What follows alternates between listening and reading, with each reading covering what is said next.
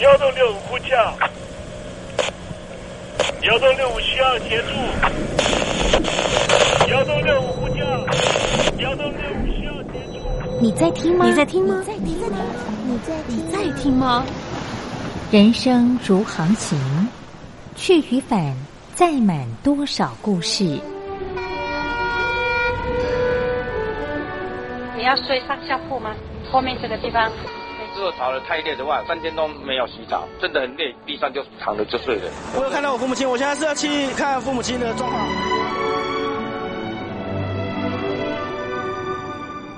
聆听故事湾，让每个故事找到属于自己的码头。我到了那儿以后，我们就往妈妈家去。我一到那边，就感觉我妈妈已经她能够活活下来都不容易，我知道。她没她没跟我讲，我也不敢问，好好苦。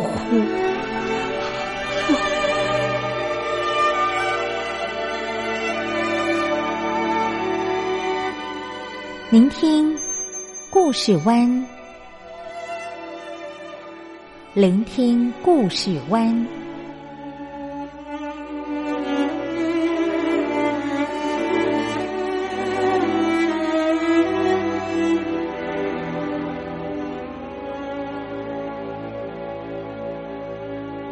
故事总有一个停泊的港湾。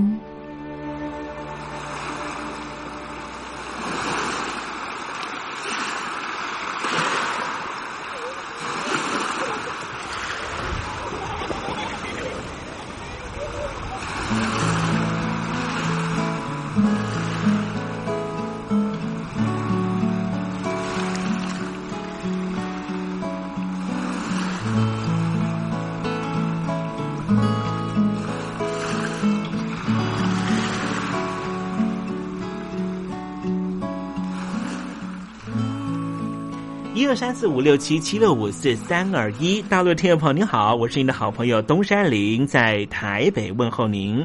正在为您进行的栏目就是聆听故事湾，一二三四五六七七六五四三二一，全年无休，每天在空中为您服务。您在每天的凌晨三点十分，或是傍晚的六点十分，都可以在光华之声频道收听到这个栏目。聆听寰宇趋势，不用太多解释，因为聪明的你心中自有诠释。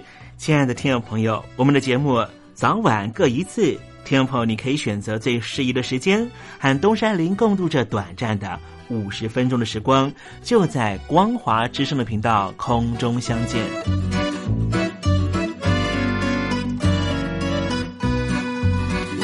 那么，听众朋友，收听、聆听故事湾东山林的节目，到底能够听到什么样的内容呢？尤其啊，我们环宇全世界，焦点放到神州大陆啊，光是整个中国大陆呢，就有将近九千家不同的大大小小的电台了。我们的节目到底有什么不一样的地方呢？嗯，让东山林自吹自擂一下吧啊。空中频道何其多，赵钱孙李挺能说。热点平地上直播，仔细听来差不多。直播室外领导多，你说他能怎么说？开场才说查黑窝，碰上土狼不敢摸。主播低头翻翻稿，导播左右反复搓，想到孩子泪婆娑。好了好了，都别说，且听东山林怎么说。东山林不是红太狼，也不是那喜羊羊，亲亲海上一叶舟，才能自在自在说。客官呐、你拉把椅子随便坐，袒胸露背床上卧，怎么自在怎么做，就当这是自己家，自己家。睁大眼睛，show time！Hello，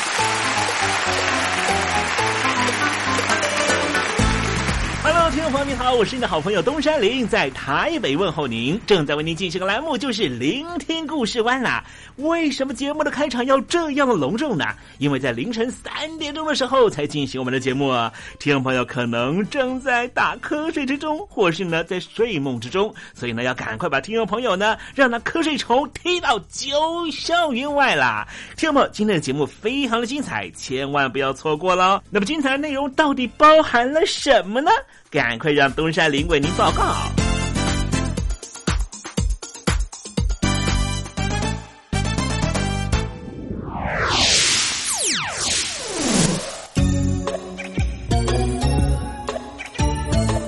星期四，星期四，猴子当老师。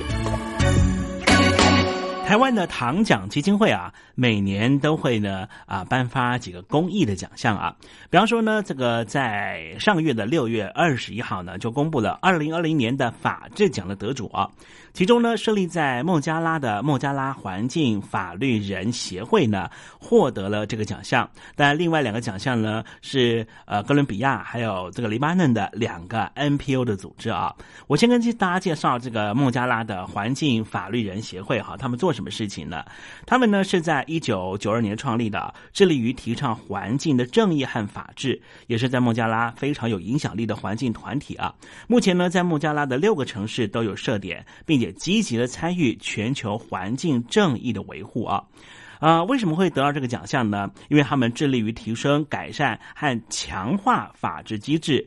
再者呢，他们用非常坚实的学理基础，透过法院提出策略性的诉讼，推动公部门实现法律保障的目的。另外啊，他们也致力于公众教育和公众的倡议。他们相信每个人都可以成为实践法治的行动者。为什么孟加拉会不断的有这些 NPO 的团体把关注的焦点放在法治呢？那当然就是因为孟加拉这个国度呢，法治的落实程度非常的差，所以呢才会有这些呢呃非营利组织的一些有心人士呢去推动这件事情啊。我知道了，其实在中国大陆也是一样哈，有许多的人权的保障呢，都受到了极大的影响，因此有很多的律师呢，在各个城市里面呢，为这些老百姓，哎，这个。打官司啦，或是呢啊诉求一些比较啊正面的理念啊，但是呢这些律所谓的维权律师啊啊最近这几年的状况呢都不是这样好哦，因为呢这个律师就是要被这个法检系统给管控嘛哈。啊一不小心呢如果真的触犯到了一些禁忌跟潜规则的话哈。啊有很多的维权律师啊啊突然之间就消失不见了，他们的父母呢也都知道发生了什么事，但是也不敢再多说什么。这就是一个呢，法治呢没有落实在整个社会的情况哈。现在台湾呢哈，这是一个法治的国度哈，你很少会听到什么啊，有人呢钻法律的漏洞啊，或是呢依法不行政的事情啊。因为台湾这个媒体呢，所谓的第四权啊，虽然呢很多大陆朋友觉得说啊，台湾的媒体啊好好乱啊，可是，在关键的时刻呢，啊，台湾的媒体呢还是会发挥呢，它监督公权力，甚至呢是。监督那些啊。做一些坏事的商人，他们的举措了哈，也是呢，保护呢整个台湾的这个制度能够顺利顺畅的运行下去的很重要的一个机制了啊。好，我们今天呢就来谈谈孟加拉的情况哈。孟加拉的啊许多的劳工啊也是挺辛苦的，因此呢有很多的这个孟加拉的媒体啦，还有一些维权的律师啦，还有刚才我们讲到这些 NPO 团体呢，就很关心呢孟加拉的劳工他们在啊执行他们。工作的时候会不会有很多的危险？同时呢，做这些工作的时候有没有可能危害到生态的环境啊？好，待会再跟听众朋友谈谈这方面的话题。那么今天节目的下半阶段为您进行的环节就是告别囧英文，我的看病经验。台湾海外侨民最爱回台湾看病，在美国做一颗牙齿的根管治疗要六万新台币，回台湾做只要五千，如果有健保只收两百元。常言道，牙痛不是病，痛起来要人命。大陆网红王老 Q 有回牙痛想看牙，没想到王老 Q 住在浙江第二大城宁波，看个牙也得等上一整天。我是王老 Q，那么礼拜天呢，我有空。终于去了医院啊，把我的这个牙齿啊给补上了。我发现一个问题，就是我家这边啊，乃至市中心的一些医院啊，这个医疗资源还是非常紧缺的。我礼拜六就去挂号了，然后突然发现，哎，这个号挂不上，因为有个医生请产假了啊，所以导致人手更少了。礼拜六的话就没有人上班啊，只能礼拜天去。那礼拜天就礼拜天吧，行吧。还好我聪明啊，礼拜天啊预约了个号，早点把这个病看好了。医生上班了，我就噗噗噗过去了。好呀嘛，那家伙一看。这里面那个医生就就一个在工作啊，然后休息区的椅子啊，全部啪啦啪啦坐满了患者啊。哎，我寻思市中心那个医院啊，预约，于是我就去查了资料啊。根据数据统计啊，二零一八年中国每千人口医生数是二点五九个，但是德国、澳大利亚那些发达国家他们有四个，然后在农村里面会更少，仅为城市的百分之四十五。哎呦哎呦哎呦！宁波的人均 GDP 排名占全中国的第十三名。看病这么难，看看首善之都北京怎么样？大啊，这简直他妈人山人海，这病人这么多啊，太吓人了，人山人海，那电梯都排班上不来。哎呀，我的天！哎呀，我的天！我的天哪！这医院这简直不像话。你看看等候就诊的人啊，庙会也没这么热闹啊，集会呀，什么游行也没这么多人。同志们、朋友们，千万别得病啊！得了病要了命啊！看。河南有个孝顺的孙女带着爷爷上医院，明明只是被蚊子咬一下，医生还是硬开了三种药。医生给开的药三种，这俩是每个两盒，这一个软膏是一个。医生的诊断结果是眼睛水肿，是因为过敏，但是我爷爷又没有什么过敏的症状。如果是过敏的话，他不可能只在左眼的下面起一个包吧。哎呀。蚊子咬了一口，花了七十块钱。为什么乱开药？北京大学李林教授直指核心的说：“医院要创收，老百姓没病，开点药，小病当大病看，这一切都是为了钱。医院是要创收的，政府给特定的人群买单，所以大家都去啊，快大干快上的骗骗政府这笔钱。”你一切医疗费用是医生决定的。现在医生要创收，小病给你大治，所以就整出很多检查呀，很多吃药都是浪费掉了。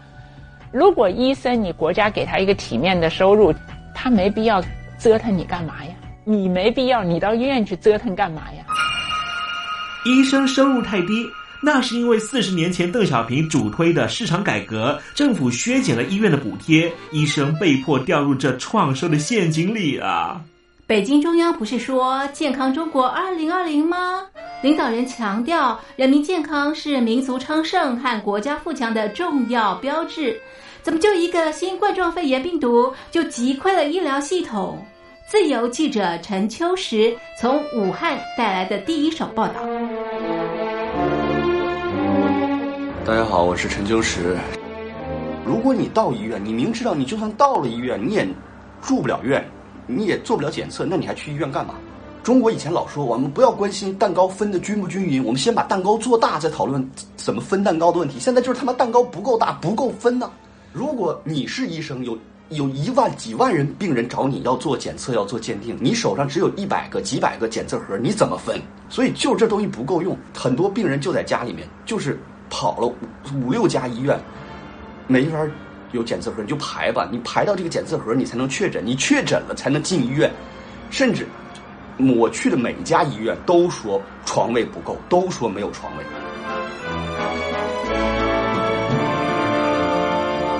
这一次我们暂时战胜了新冠状病毒，趁着下一场病毒还没有来之前，一起解决医疗问题吧。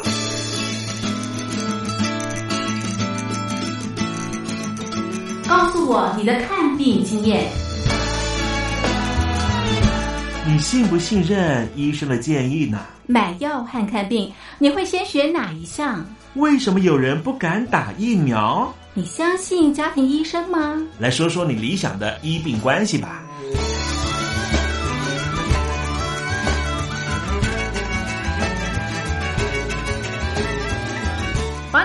写下来，寄到台北邮政一千七百号信箱，或是寄到 lily 三二九小老鼠 ms 四五点 highnet 点 net。我们会抽出十份可以让你穿越屏障、吸取新知的知识接收器，让你充分感受到学海无涯、万分自由的喜悦。告诉我你的看病经验。现在，请习近平同志讲话。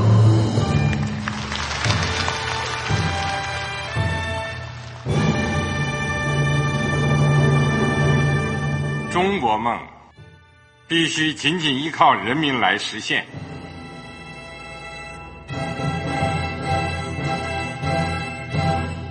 好国民得关心家事、国事、天下事。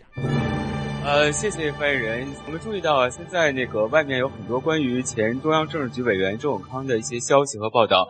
我不知道发言人对这个事情有没有什么可以呃透露、可以披露的？国家对于公示啊，不是什么东西都要公示的。我只能回答成这样了，你懂的。那么作为天津市来说，每年要偿还的这个公路建设的贷款量有多大？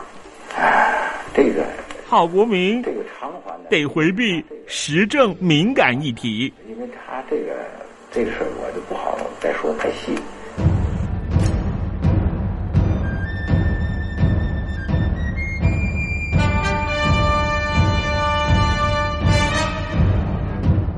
我们要坚持人民当家作主，坚持人民主体地位。任何官方不宜说太细，期望您体谅的话题，尽在时政，你懂的。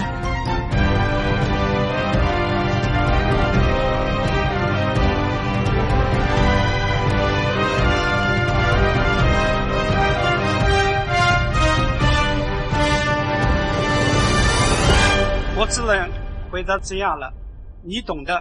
那些官方无法为您说太细的事情，就让东山林为您详细的说明白。天婆早上好，晚上好，正在为您进行的栏目就是聆听故事湾。此刻为您进行的环节就是时政，你懂的，一同关心焦点话题。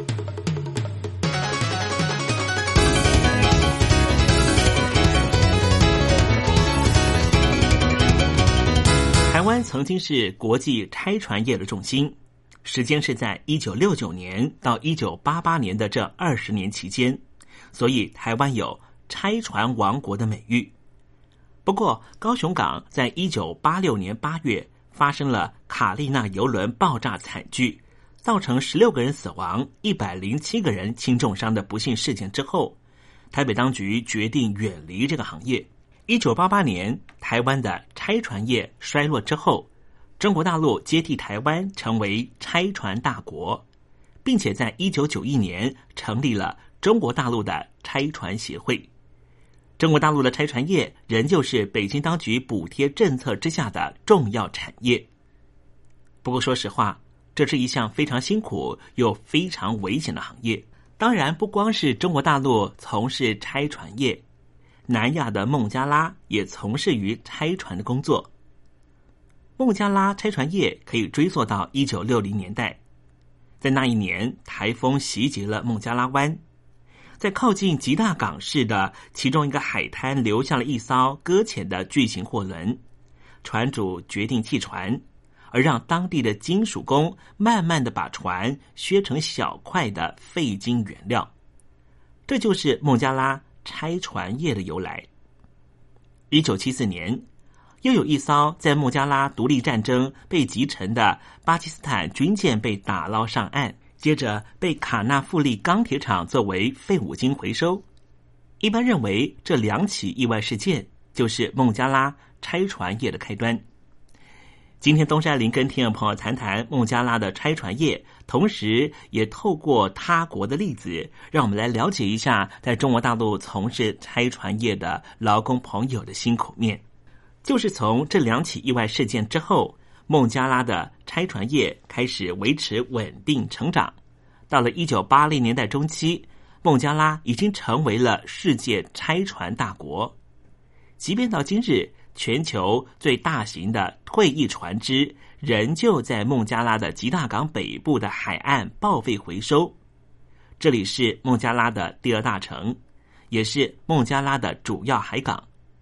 但是，孟加拉的生态环保政策和法规执行不力，工资位居于全球最低位，对于劳工的健康、劳工的安全毫无规范，也因此当地的居民以及当地的环境在拆船业繁荣成长时期受到了不少的破坏。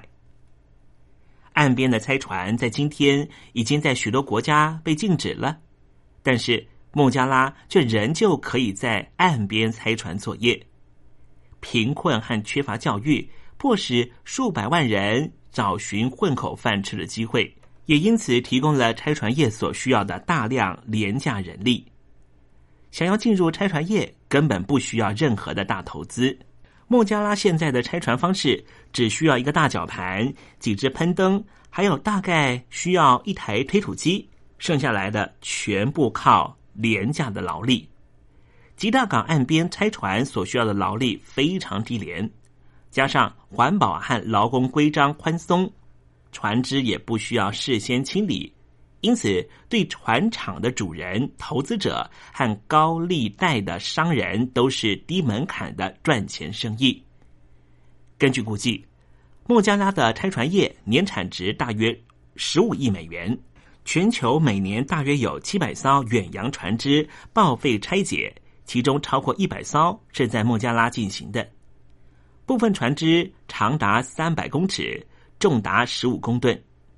根据统计，全世界大约有百分之三十的轻吨船都是在两千年到两千一零年间在孟加拉拆解的。在二零一零年之后。拆船业曾经因为全球经济紧缩和孟加拉国内的法规严厉而出现了轻微的衰退，但是现在前景又再度看好，拆船厂的数量又逐年增加了。拆船业创造了许多工作机会，在孟加拉的直接雇佣人数大概有五万人，此外还有十万人是间接参与其中，比方说拆船厂旁边的饮食店。大部分的拆船厂雇佣的员工是透过当地承包商一案招聘，一名员工每天差不多只能够赚到一块到三块美元，而且还要看工作内容来决定。通常大约有五百人是为了拆解船只被聘用的短期雇约工，更多人是负责回收船身各种金属的下游活动。有些回收金属被拿出去出口，剩下来的则在孟加拉本地卖出再利用。也有很多原料对于当地的经济深具价值。废铁尤其利润颇丰，它能够回收制成建筑所需要的铁杆、新船的船壳和许多不同产业的成品。根据一份调查显示，孟加拉百分之八十的钢铁都来自于吉大港的。拆船厂，而船只的螺旋桨就是整艘船最有价值的一部分，价值有时高达十万美元。螺旋桨和其他高价值的零件会被出口卖到其他国家。根据估算，吉大港北部沿岸大约有一百个拆船厂，数量每年都在增加。大部分的业者都是政商关系非常好的人士。孟加拉拆船业所采用的方法是，多数国家大概都是因为工作或环境风险而遭到严格禁止的。拆船业所用的方法就是所谓的搁浅法，船只在涨潮的时候全速前进，接着会在非常平坦的沙滩上搁浅，就地在退潮的时候，由经验不足甚至根本没有经验的工人进行船只的拆解。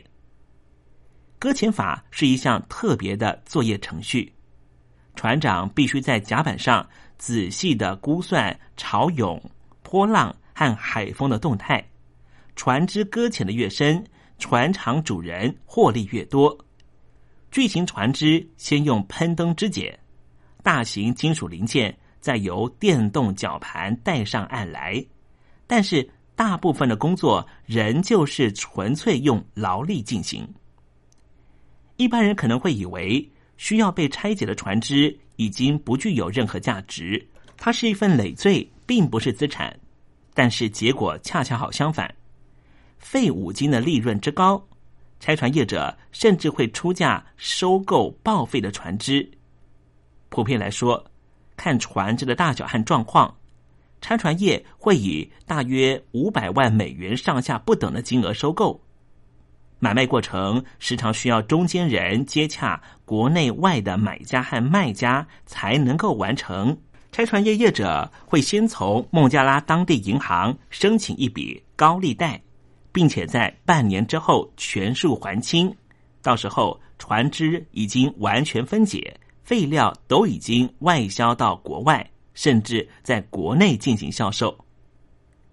但是拆船是一件非常危险的工作，涉及许多健康风险。旧的船只时常使用石棉作为绝缘体。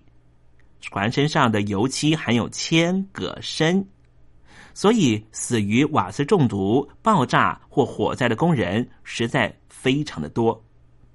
而进口到孟加拉的旧船没有事前进行清理，也没有先前排出有毒瓦斯或是危险物质，平均每艘船含有七千公斤的石棉、一百公吨的铅漆。有些劳工会死于瓦斯爆炸，有时会被翻倒或掉落的钢筋材料重压而死，有时候会在工作的时候从船身高处落下来，甚至没有配备任何的安全绳。许多使用氧乙炔喷灯的工人没有佩戴护目镜，甚至很多人连鞋子都没有穿，更不要提防护衣了。根据孟加拉当地组织预估，过去三十年间，大约有两千名劳工死亡，更有很多工人为重伤所苦。根据统计资料显示，吉大港的残障人口高于全孟加拉的平均值，因为很多劳工在进行拆船工作的时候失去了四肢，或是造成其他的肢体残疾。当船只刚刚到拆船厂的时候，上面有货柜、船舱和油箱，油箱里面往往还有废弃的燃料、石油或是有毒瓦斯。评估刚才这个区块的危险程度的唯一办法，就是用细线把机枝垂下，好知道里面有没有危险气体。如果那只鸡能够存活。那第一批工人就会进去清理燃料、石油或者其他的可燃物质。通常执行切割船体的工人进去船体之前，可燃物质已经被烧完了，但是瓦斯爆炸仍旧非常常见。根据估算，大约有半数的工人不到二十二岁，文盲比例非常高，大约一半以上。部分人士认为。高达百分之二十左右的工人根本就是孩童，而贫困的工人没有其他的职业可以谋生，也只能够靠着拆船工作勉强维持家庭生计。在孟加拉，其他工作机会并不多，工人也对基本职业健康和安全规范所知有限。如果意外受伤或死亡，这名工人和他的家属只能够拿到非常少的抚恤金。孟加拉政府近期正准备要修订政策法规，用以保护生态环境、改善拆船工人的职业健康，并且提高拆船厂的安全标准。但是长路漫漫，孟加拉政府财政非常疲弱。警方与法规时常没有执行力，政治人物和决策者从拆船业获得的利润太高了，严重的贪腐行为让规章和法条根本是挚爱难行。最近几年，孟加拉的拆船业出现了衰退的景况，原因是全球经济紧缩和国际法规政策新定定之后变得比较严格。不过，拆船业仍旧生机勃勃。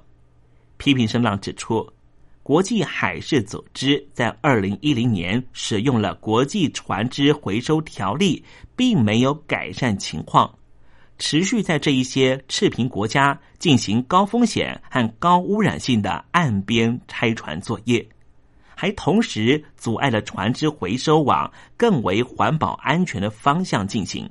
另外，目前欧盟已经全面禁用单壳游轮，并且废除了相关的规范，要快速转换成为双壳游轮。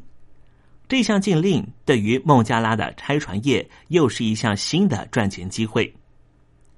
现在吉大港北方的海岸又在新建好几座的拆船厂，国际拆船业最大的中间人之一，国际市场系统的所有人预估，未来几年之内，全球大约会有三分之一的船只需要报废拆解，也难怪拆船业正要为。将要上门的生意做足准备。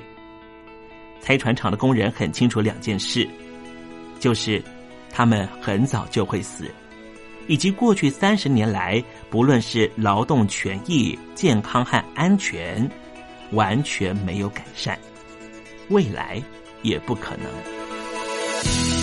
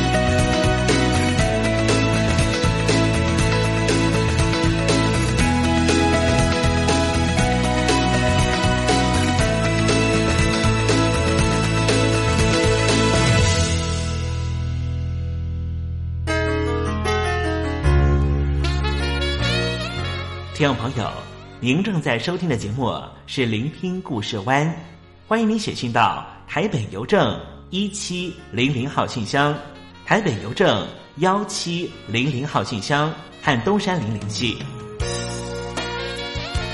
东山林就是东边的山里有只麒麟的东山林，东山林等候您的来信哦。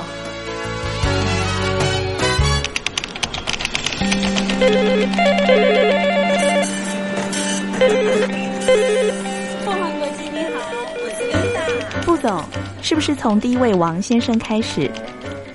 我有一个大胆的请求，你说，请请你们把这个职位给我。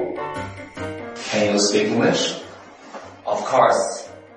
What we need is ability to organize marketing campaigns and supervise employees, effective communication abilities and public relation, relation skills. So what is your competitive advantage? Uh, I, I, I, 我们还是说母语吧。学了二三十年英文，还是没法开口吗？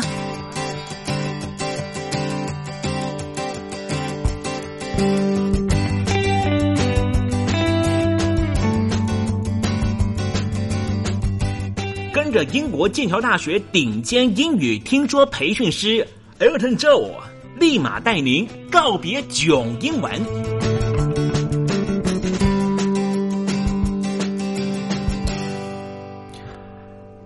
各位听众朋友，大家好，我是 Elton，很开心又回到这个哇，可以跟听众朋友交流分享，还有呃帮助听众朋友的一个嗯很有趣的小园地，每次回来都非常开心。嗯，我是 Elton，呃，很期待可以听到接到更多的听众朋友的，不管是来信，或者是心情分享，或者是有需要帮忙的部分，我们都会觉得非常乐意、非常开心哦。如果遇到任何的英语学习，或者是呃英语教学上的任何问题，或者在和老外沟通上面觉得有卡卡不顺的地方，需要帮忙，或者是在文章的解读上面觉得，呜，好像需要这个协助的时候，都很欢迎可以来信到台北邮政一七零零号信箱，台北邮政的一七零零号信箱，我们就会快速的为您解答，为您服务。记得署名节目主持人东山林先生哦。在今天的节目，我们还是照惯例用听歌学英文的方式。今天要和听众朋友介绍分享的是 Mariah Carey 在一九九八年的冠军单曲《My All》。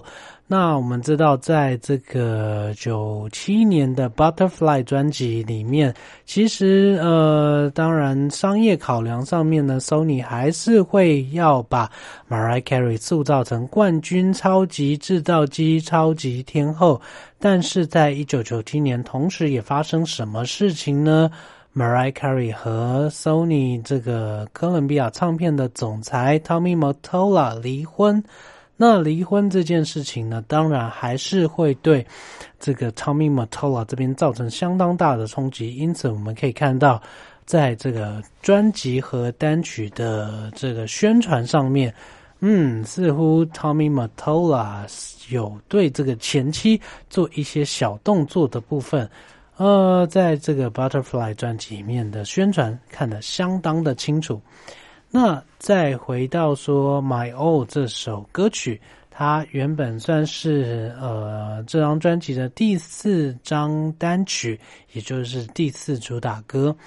那命运有一些多舛，因为原本呢是要这个 Mariah Carey 自己去指导这个音乐录影带。然后呢，呃，在宣传上面还有这个演绎上面呢，其实 Mariah Carey 都有很多自己的想法，但是一一的呢，好像都被公司这边挡下来，感觉就是前夫，嗯，开始在动手脚。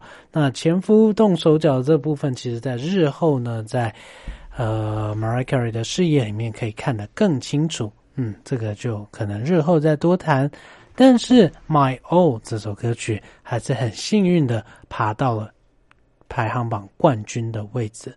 不如我们赶快先来听一下这首在转音部分、颤音部分都表现非常非常优越、非常动人的这首《My All》，顺便也请听众朋友听一下歌词内容的部分，看看您的耳朵辨识度可以有多少。我们先来听一下《My All》。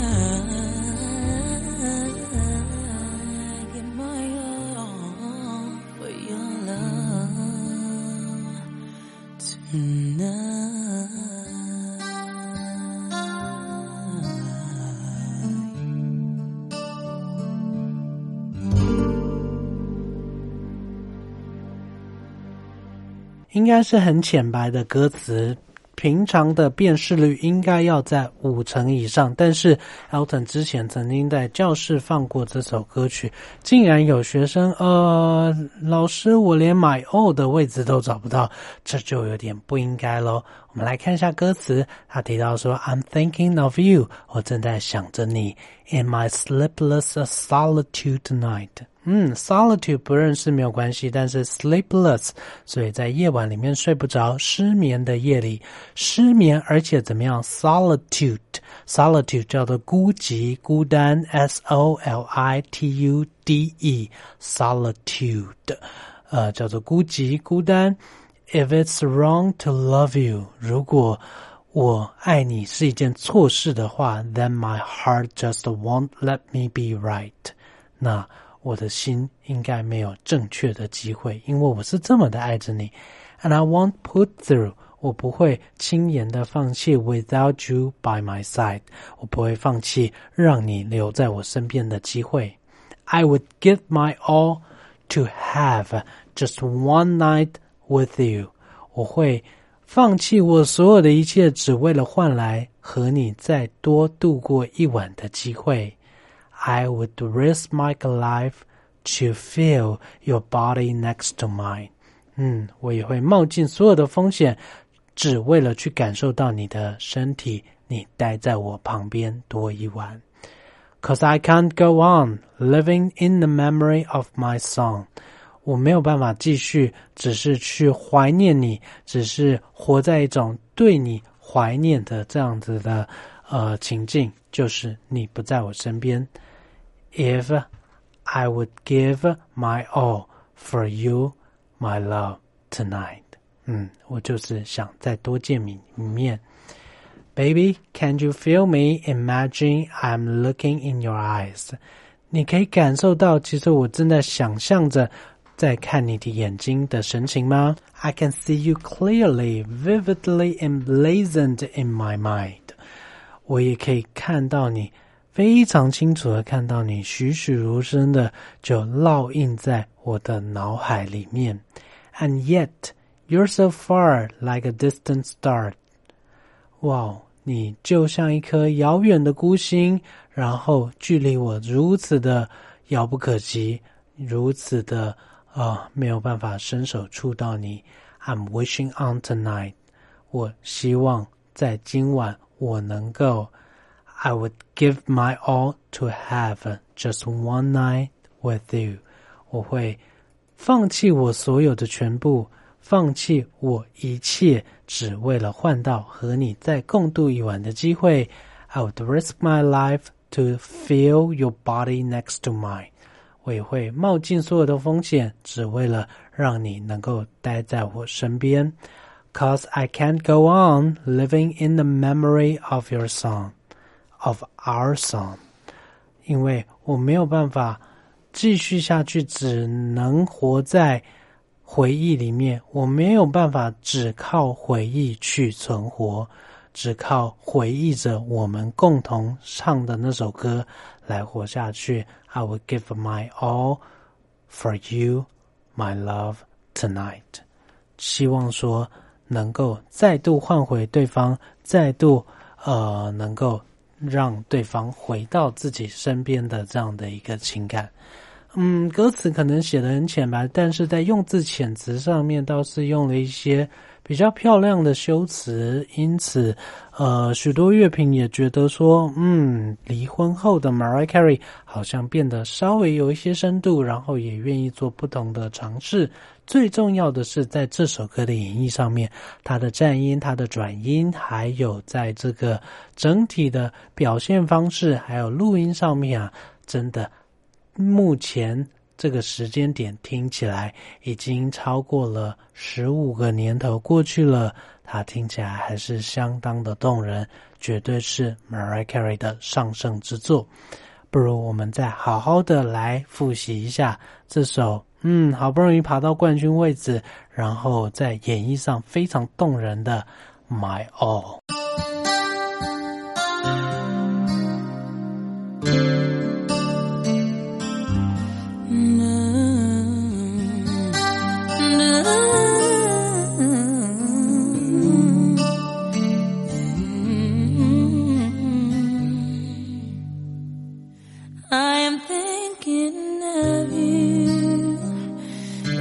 sleepless alert to tonight. If it's wrong to love you, then my heart just